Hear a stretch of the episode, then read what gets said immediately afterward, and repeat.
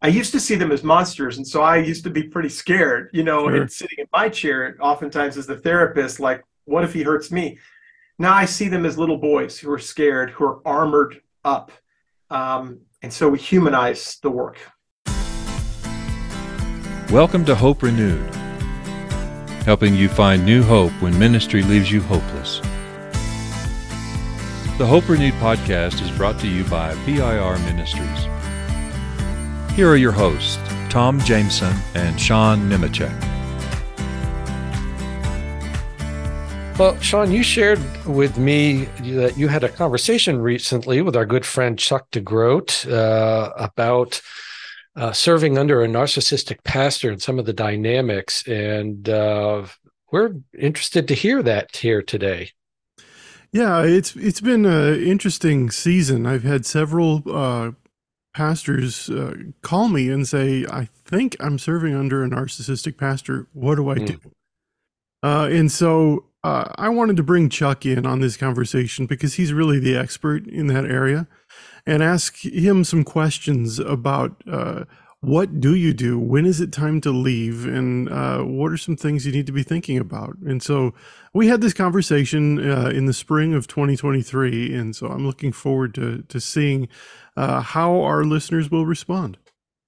Well, let's go ahead and listen in on your conversation with Chuck DeGroat. Well, Chuck DeGroat, thanks for uh, for joining me today. Uh, it's good to see you, my friend. Yeah, it's good to see you too. I thought we'd just sit down and have a conversation for um, leaders who are, are in larger churches and find themselves working under a narcissistic or controlling leader. Uh, I've had several of these types of leaders reach out to me just in the last few months, and I'm finding they uh, they kind of fall into two different categories of people. One is a a leader who um, has just taken a new job and he gets there and he finds out that he was not told uh, the truth about his job. Things change, whether it's the the amount of pay, uh, the job responsibilities, uh, the relationship with the senior pastor, um, just all sorts of uh, gaslighting, complaining, criticism, very negative spirit, and uh, wonders, you know, why did I even take this job?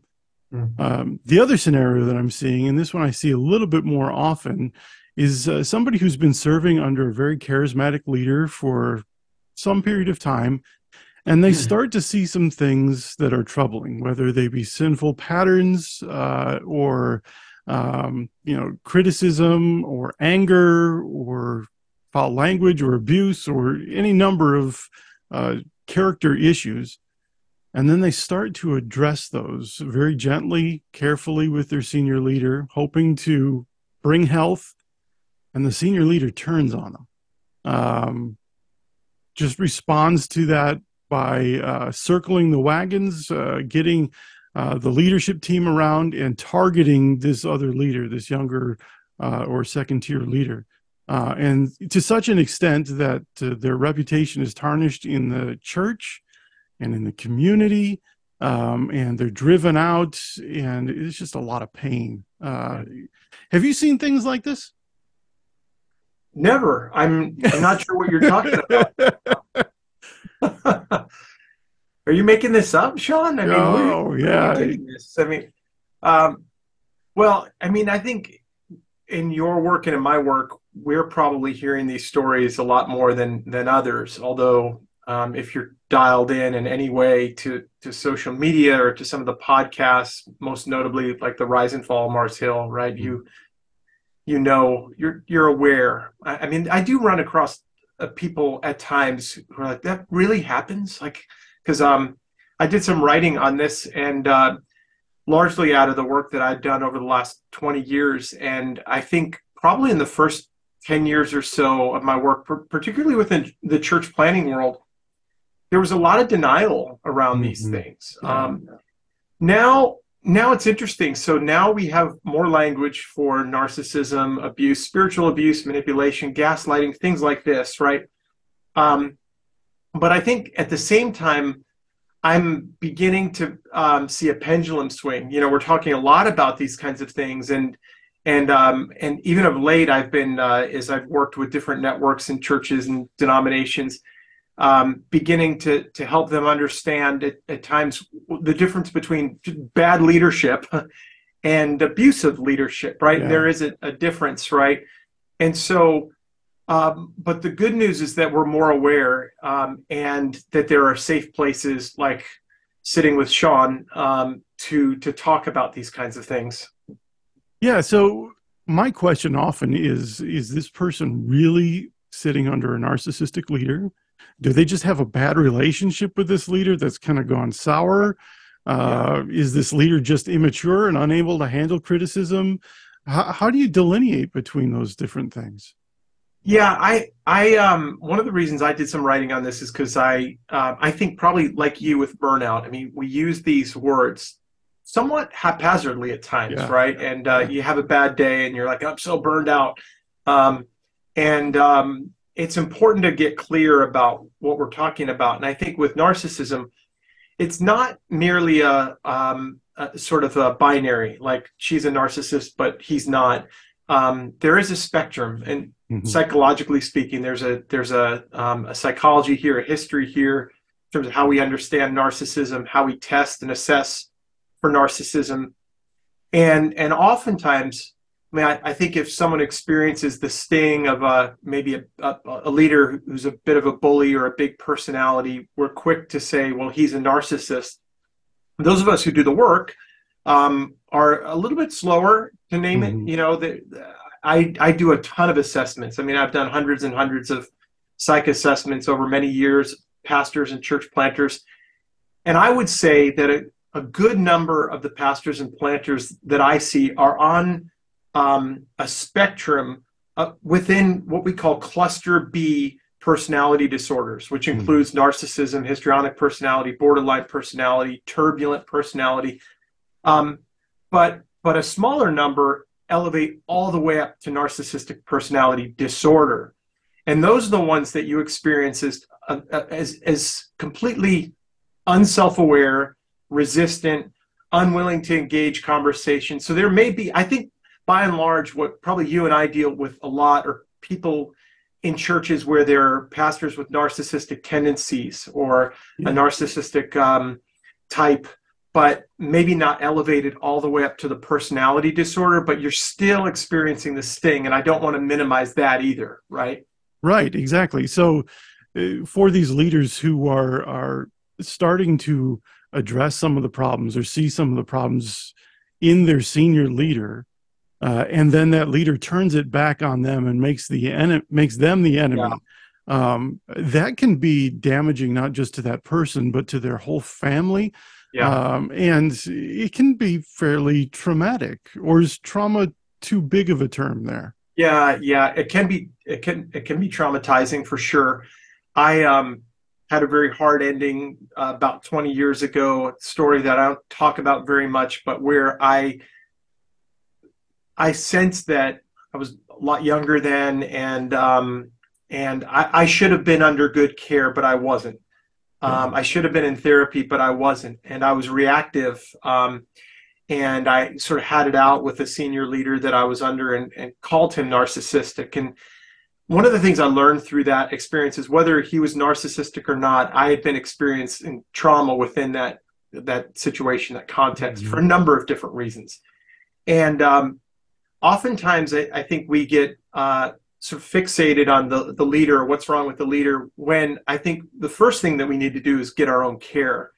Um, I think it's really helpful to get with a therapist who is trauma informed and who understands some of these dynamics and simply begin to do the work yourself so that you can begin to make good choices, not from a place of reactivity like I did. Um, and I paid for it. I lost my job, and, um, and, and Sarah and I really struggled over the next uh, year in particular. Uh, we had to live with some friends. I mean, it was a tough, tough situation. Um, not because I was reading the situation completely inaccurately, but because I was responding out of my own reactivity.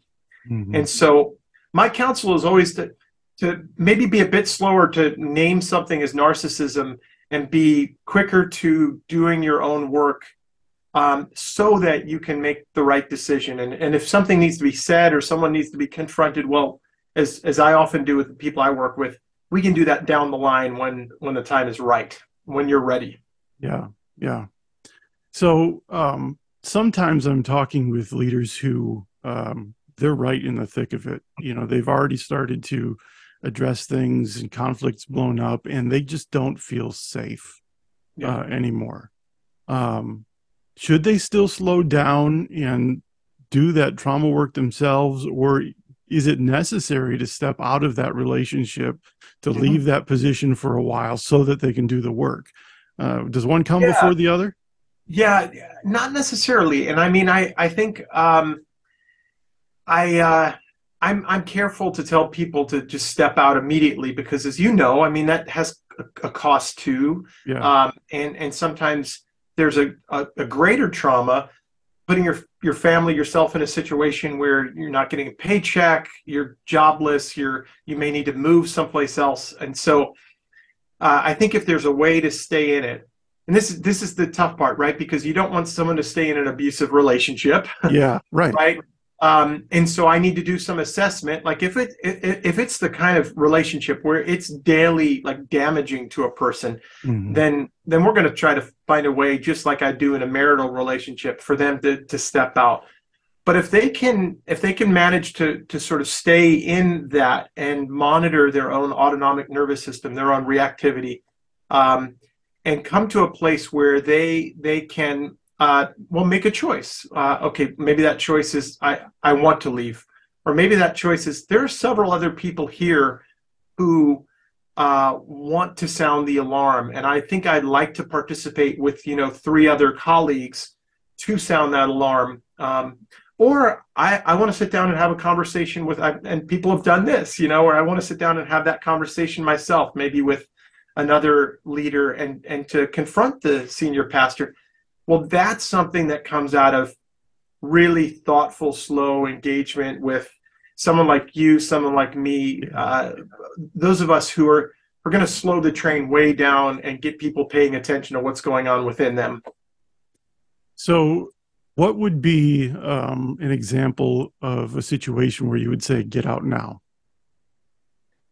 Yeah. So, uh, I, have I've seen some pretty drastic situations, and even then, I'm I'm fairly slow to say get out now. But um, there there are times where um, where a senior pastor uh, holds so much power that there's a palpable threat. Um, yeah. I'm not talking about a, a, threat to someone's life, but um, where there's a maybe palpable threat to someone's reputation or where it's it's incredibly unhealthy for them. Maybe there are some pre-existing um, sort of mental health conditions or something like that, where it's just unsafe for them to stay in that kind of role.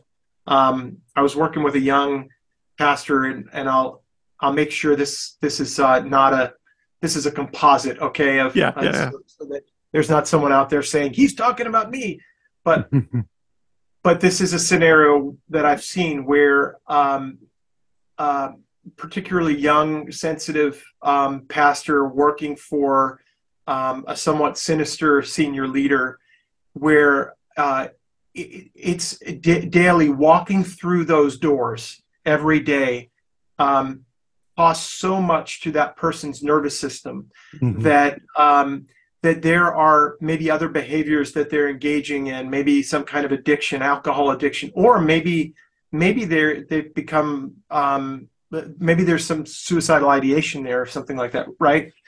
Where it's important to me for that person's safety to get out and for us to find some sort of plan for them to get safe.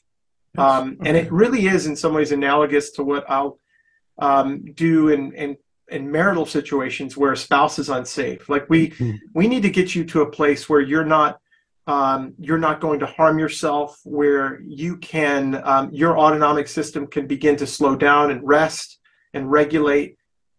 That that's maybe a little bit more rare, mm-hmm. um, but there are situations like that for sure.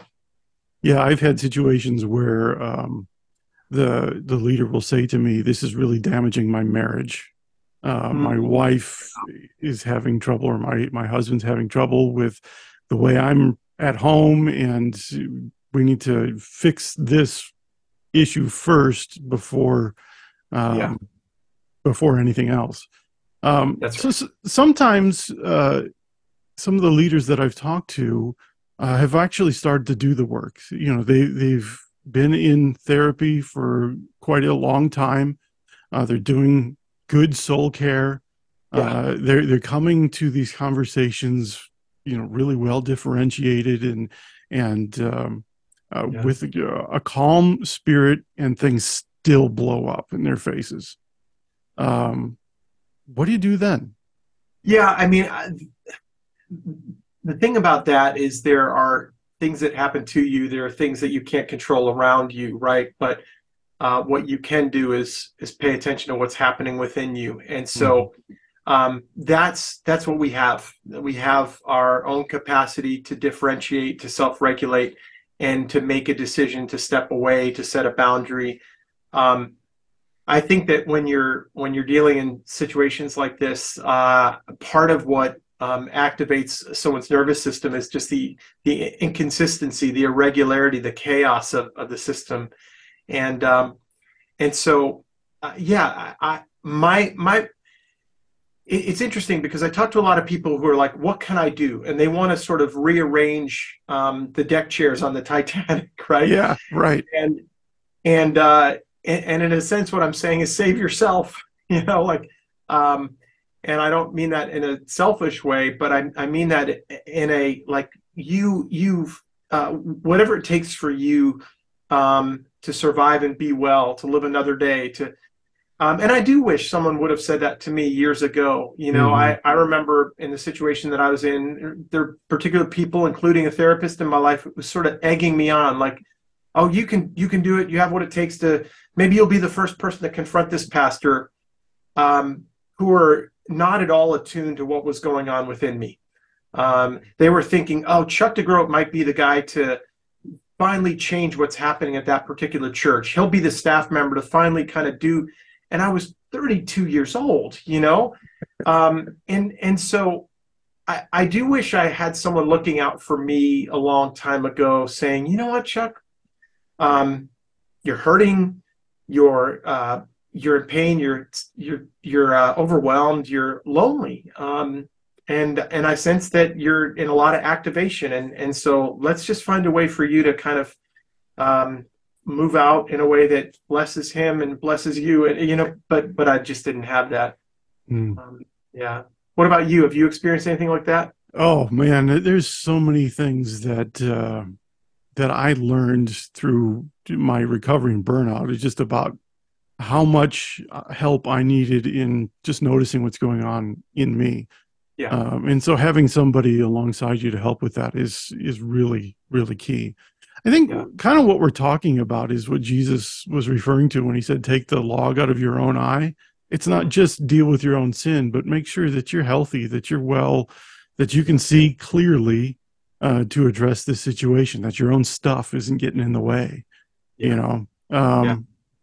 So sometimes, um, now I, I don't want to paint the picture that all big churches are bad or anything, far from it. But there are some churches where if you're that second level leader, um, really it's your job to maintain the momentum of the machine you know um, and that's what you do all the time and as some of these leaders get healthier they realize they don't want to be part of that machine anymore they yeah. they they want a slower pace um, uh, in uh, unhurried pace, to, to borrow Alan Fadling's term.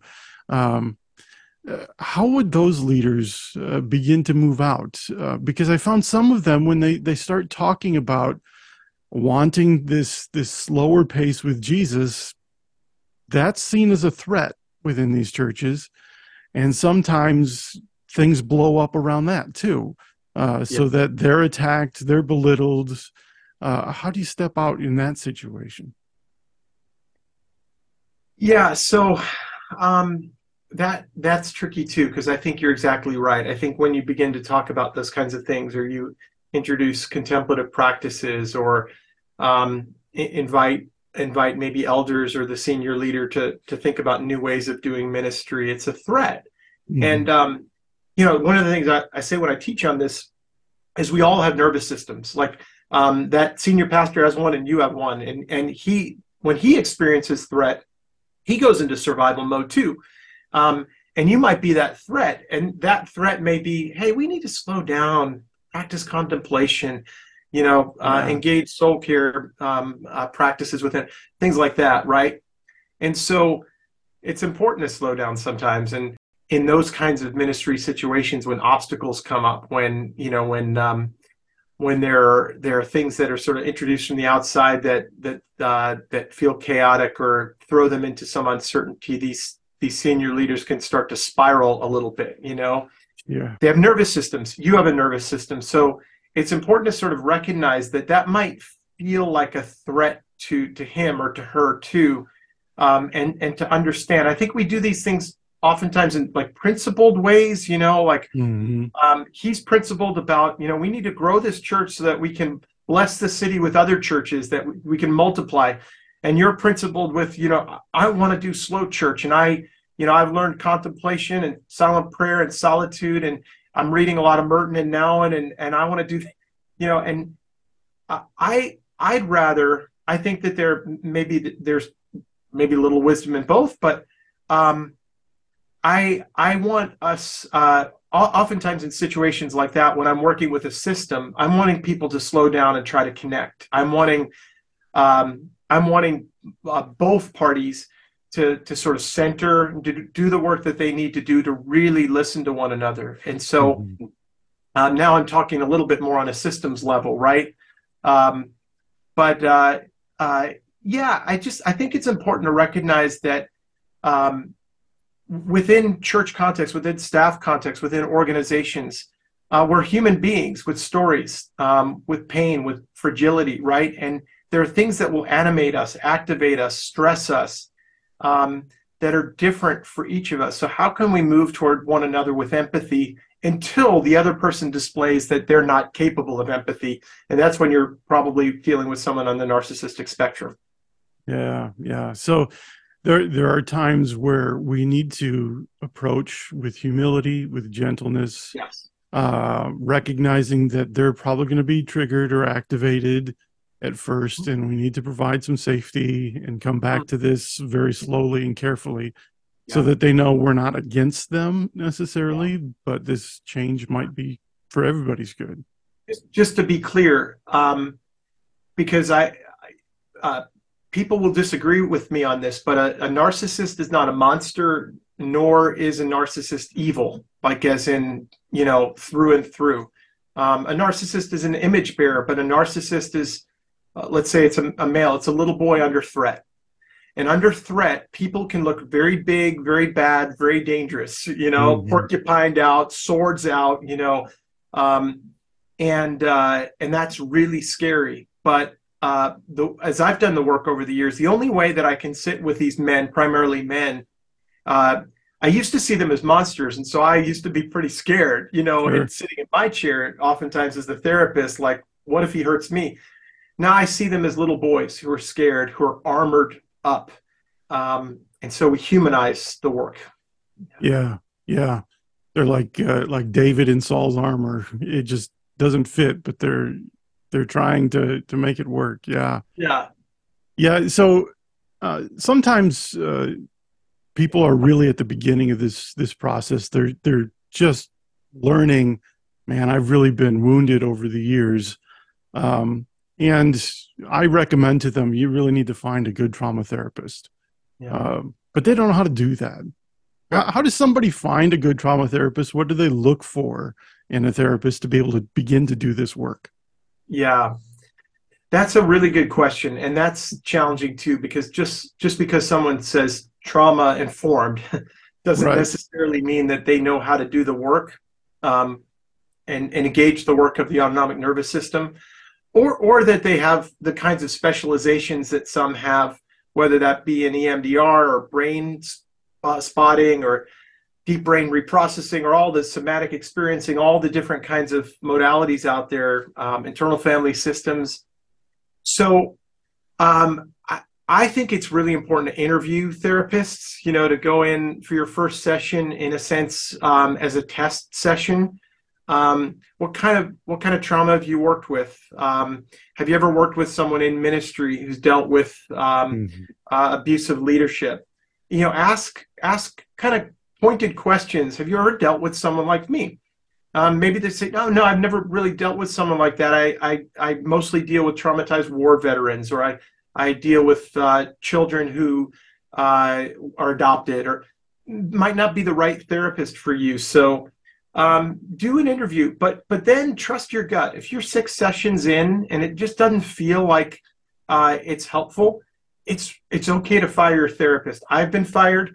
Um, it's okay to say, hey, I just don't think it's working between us. I I'd really like to see someone else, um, and then then end the relationship. It's a, you know, on the surface, it's a transactional relationship. Now, every therapist, every one of us who does the work will tell you it's much more than that. Especially mm-hmm. when we get into the work, it's a trusted relationship, right? But um, if I'm going to be paying 125, 150, in some case, I just found out there's someone with half the experience I have charging $250 an hour.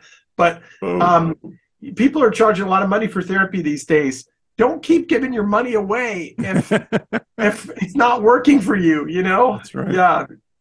Yeah. So it can take a few sessions, um, and you should find somebody that uh, helps you to feel heard and seen and yes. known yeah. somebody that you can trust if you if that stuff isn't there the rest really doesn't matter right there needs to be yeah. some sort of relational yeah. connection now you don't have to be best friends with your therapist or something like that but mm-hmm. um, that that basic trust has to be there and that takes time to develop right yeah yeah, yeah, it does take time to develop, and don't base it on shows like Shrinking or other, you know. yeah, uh, yeah.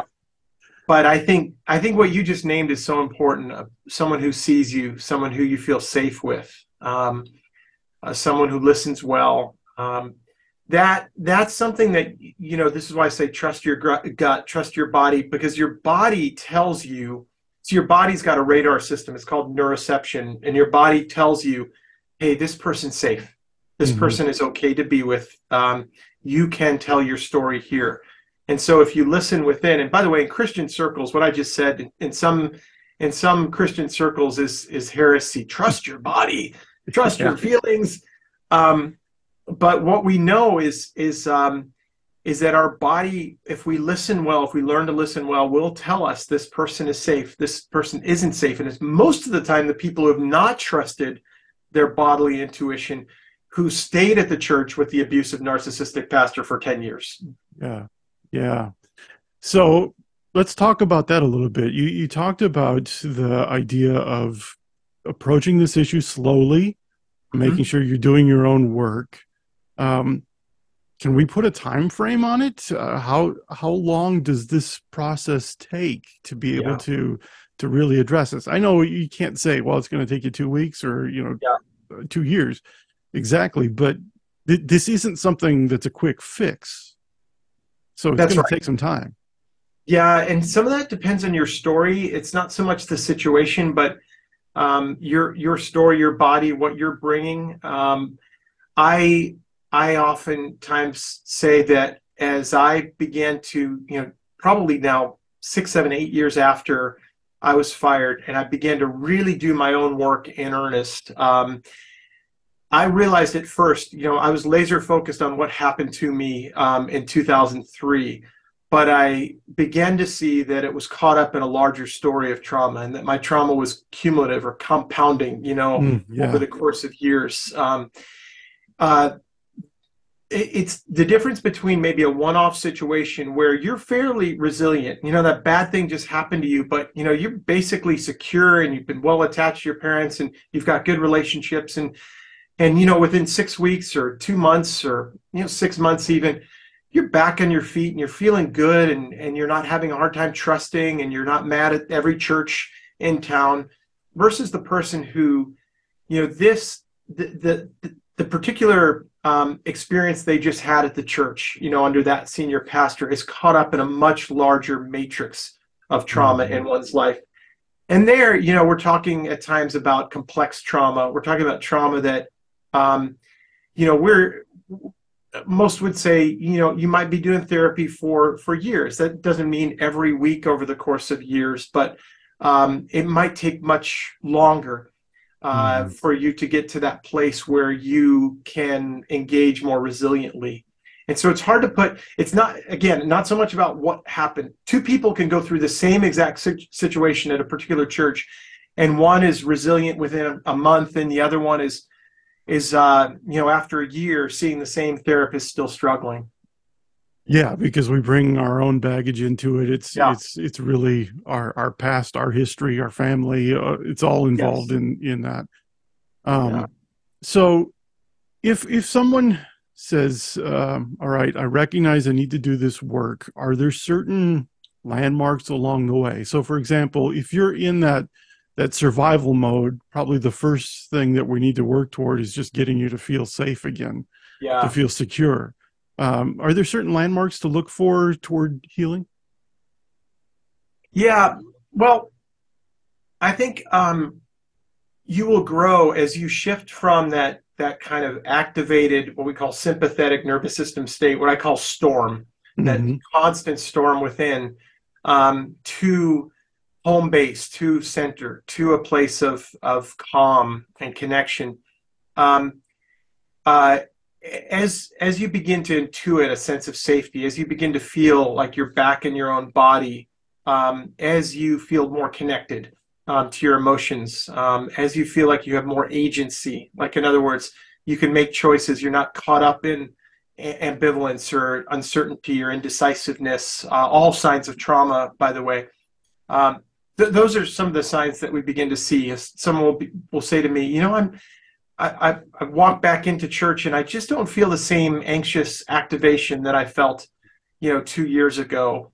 Um, I feel safer. I feel like if I uh, needed to step away, I could step away and I wouldn't be kind of stuck, you know. Um, whereas some people will, will, will, tell you kind of early on in a, in a journey around their trauma, uh, church trauma, like, I don't know if I went back, I'm, I don't, I'm not confident that I'd be able to make the dis- best decision for myself to get out right? So yeah, those are some of the signs we see that uh, you know that that begin to tell me, yeah, I think there's some resilience. I think you're living from um, I, I, call that place home. In other words, home in God, home um, in your own body, uh, a place, a place uh, that that feels safe, where you feel secure, um, held, known by God, loved. Yeah, yeah. Hey, do I get to ask questions too? By the way, yeah, yeah, go ahead. Yeah, yeah. shoot. I, I mean, I, I think it'd be fun to turn the tables here. All right, go ahead. Uh, because I'm, I'm sitting here thinking, um, I have had a question for you for a while that I think I have a, a way of thinking about, but I'm, I don't know that it's so helpful. But um, you've done all this work on burnout over the years, mm-hmm. and um, if someone came to me and said, oh, "So, what's the difference between burnout and trauma?" Um, how do I know I'm in burnout versus whether or not I'm in trauma? What's your answer to that? Yeah, um, well, often it's it's it's a really blurry line um, because so many people who think they're in burnout are actually just experiencing trauma. Uh, mm. They're they're really uh, needing much deeper work um, than than what I can give them. Um, so I usually focus on if you can name the source, if you can name really where it happened, uh, what's what's leading to this burnout, um, and usually it's going to be workplace related stress of some kind. It's mm-hmm. not a major wound, although it may be small wounds over a long period of time that build up to a major wound. Yeah. Um, it's usually not, you know, one big thing that you can point to. Um, it's a it's a slow slide, um, and usually uh, it involves uh, more of a violation of our own values mm-hmm. um, and falling into people pleasing, uh, and relational conflict is often involved. But it's it's from what I can see, it's it's usually not major traumatic events. Mm-hmm. Um, it's not abusive, although. Yeah sometimes uh, church boards or church leaders can feel abusive um, when we, we're just not in good uh, harmony with one another. Yeah. Um, but that's that's really what I focus on is is what's the story Yeah. um, behind it. When when do you know when you're dealing with folks who are burned out? When do you when do you have a sense that I I need to maybe send them to a a trauma therapist? What what's the the clue or the cue to you that you need to do that?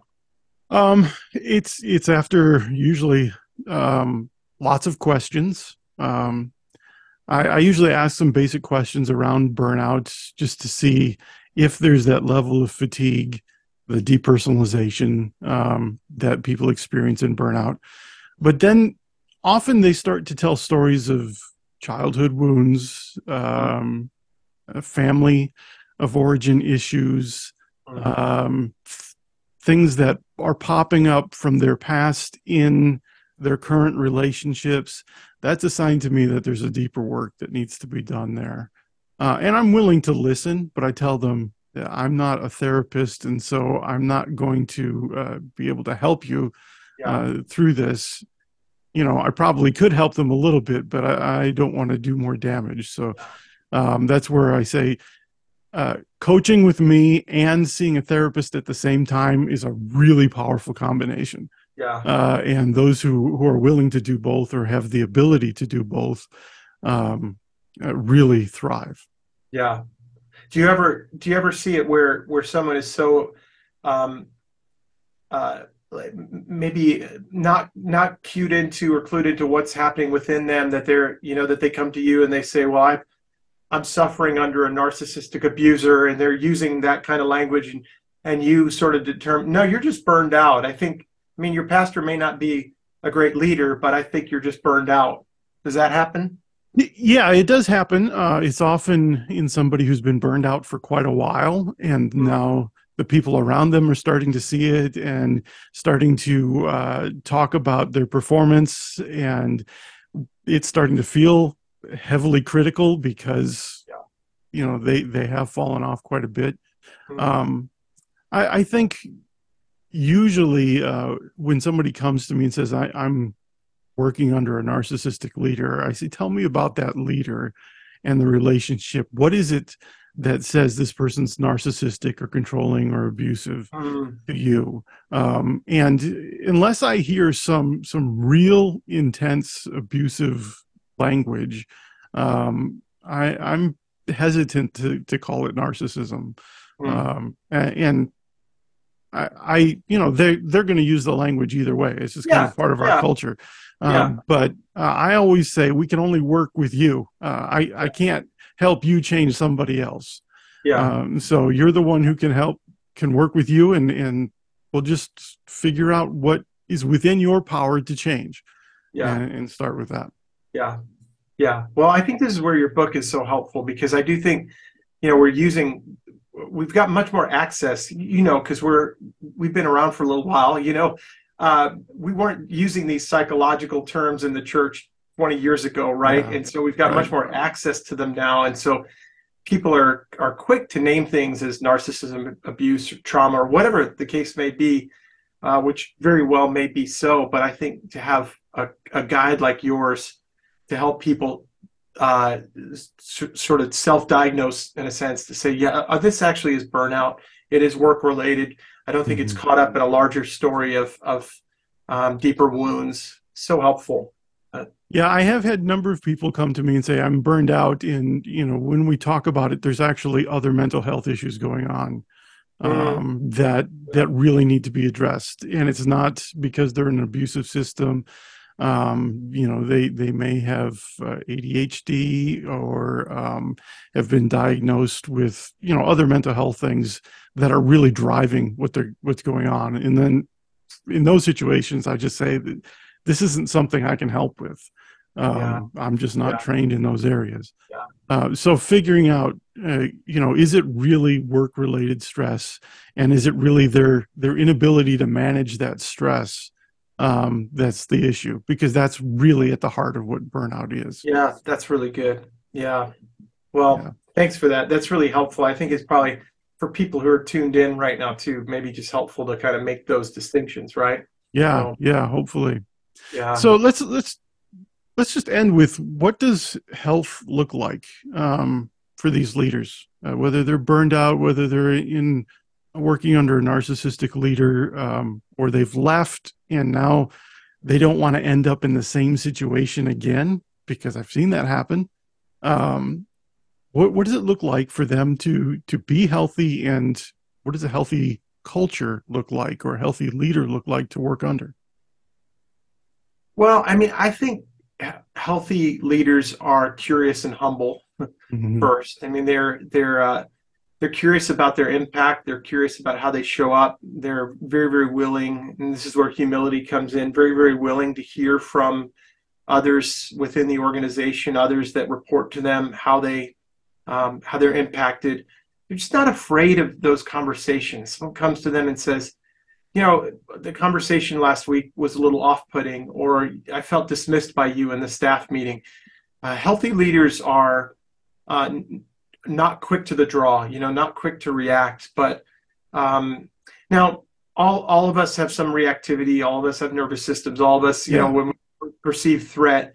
Um, but I think by and large, you're on your way to be, being that leader who is uh, shows up with humility and curiosity. In part, that's because you have done your own work, as we've talked about. In other words, you've there, there's some old language that goes all the way back to Saint Augustine here in the tenth chapter of the Confessions, where he says, "Let me know myself, let me know you, O, o Lord." Mm-hmm. Noverim me, noverim te. Um, he just spent nine chapters telling his own story and I think that there's an example there in church history of do we know ourselves? Do we know our own stories? And so when you when you know yourself, when you know when you know yourself well enough to know how people and situations impact you in a variety of ways, well then when when it comes, uh, you may be less apt to react, you know, because you've experienced that before. Um, you've gotten critical feedback before. You've you've had someone say no to you before. Um, uh, when we haven't done our work, uh, we tend to be more abrasive. We, we tend to be more reactive, right? And so, um, healthy healthy individuals have done that work. They're curious, they're humble, and healthy systems um, have that an expression of that kind of freedom um, mm-hmm. more collectively. You know, healthy systems are are curious, they're playful, they're creative, uh, they're connected. People are compassionate. Um, you know it when you see it. I when I walk in and do some organizational work, I'm invited to do some sort of retreat or enneagram thing or assessment or whatever it is. Boy, I can walk into a room and almost feel it right away. The kind of the thick walls yeah. of anxiety around people, or or the playfulness. And when I talk about playfulness, I'm not talking about like the the joking of an anxious system, you know, because I see right. a lot of that. Like um, it's anxious joking, you know, or this isn't going to be uh, this is going to be too hard, doc. You know, this you're not going to ask too many hard questions, are you? You know, that kind of nervous, you know. Yeah. But but really a, a kind of um, delightful playfulness. I remember doing a doing this that kind of work with a uh, with a church in um, Northern California, where I, I walked in and even in the site that they had chosen, the place that they had chosen, the way that they had arranged our time together, told me you are a people who know how to rest. I, am not coming here to, uh, I, am not going to have to do a lot of heavy lifting here. And, and in fact, I might just be able to um, point out some of the beautiful things that I'm seeing with you and among you. But it was interesting. They were asking me to come in and do some assessment. And by the end, I said, thank you for asking me to come in. You, you guys, you guys are the picture of health, you know? So yeah. well, that's nice to hear yeah, right. it happens. There are healthy pastors and healthy systems. There right. Yeah. I think I think one of the keys is just that sense of relaxed environment. Um, yeah. You know, it's not it's not a, an environment that's filled with tension.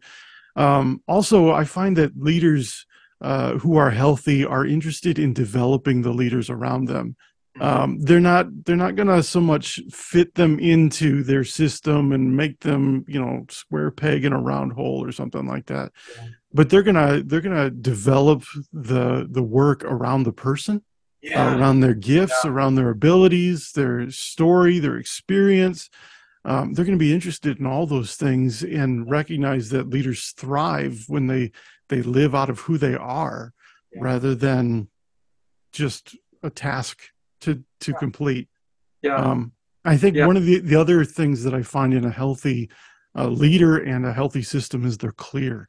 Um, You know, they they have a real sense of where the boundaries are, uh, and as long as you stay within these boundaries, you have complete freedom.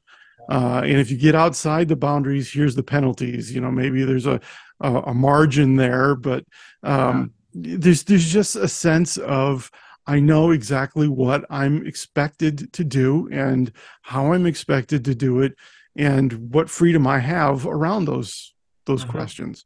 Yeah. Um, that to me is is one of the key signs. Yeah, that's really good.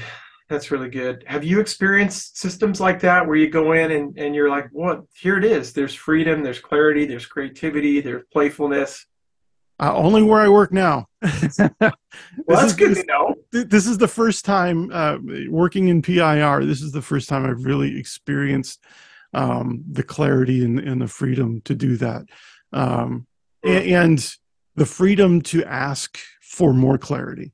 Um, There have been times in other places where I, I asked for that, and um, there was just no uh, no way of getting to that space Yeah. uh, with the, the leaders I was working with Yeah. Yeah. Yeah. Well, I actually resistance to clarity because then then uh, they could maintain control Yeah. um, by keeping things unclear. Yeah.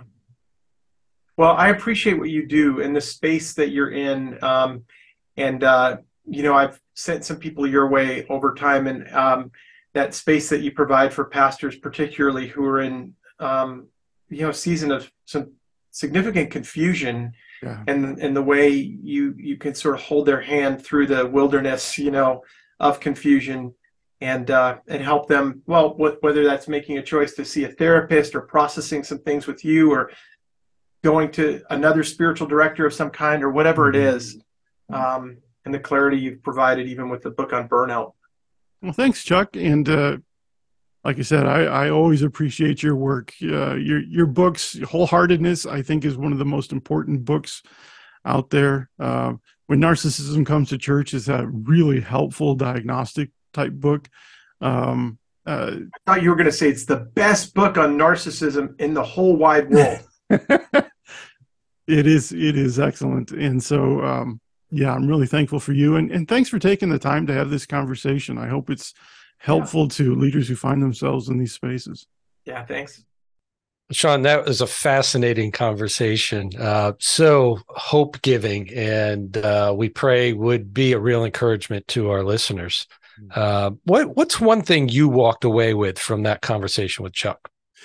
i think the most important thing is um, just making sure you do what you need to do uh, to protect your family uh, and yourself in the middle of all that's going on Chuck talked about taking things slowly, and I think that's important, but also recognizing that you can stay in it too long uh, and Mm. do a lot of damage. Uh, so just his his uh, instruction to to take it slowly, but be mindful of what's going on in you and in your family uh, is just so helpful and such an important uh, lesson to learn. Well, thanks so much for sharing that conversation with us. And to our listeners, we invite you to respond. We'd love to hear your comments on our webpage, hoperenewedpodcast.com. And uh, there you'll also find uh, previous conversations we've had with Chuck and uh, a lot of other resources there. It is our prayer that as you place your hope in Christ, you find the grace that's sufficient for all your needs. Thank you for joining us on Hope Renewed. Please help us reach more pastors by sharing this episode with your friends.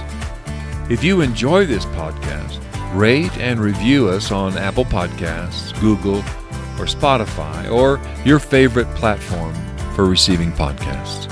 Thank you. This means the world to us. The Hope Renewed podcast is brought to you by PIR Ministries. At PIR, we partner with God and the church in the work of pastoral renewal and restoration. Pastors, our goal is to help you cultivate new hope for healthy life and ministry. We do this by building relationships. We train both pastors and churches to promote a culture of ministry health. If you've experienced a forced exit from ministry, we provide a process of restoration for you and your family. We also have proven resources and tools to assist you in the challenges of ministry life. To contact us or to learn more about PIR, visit pirministries.org.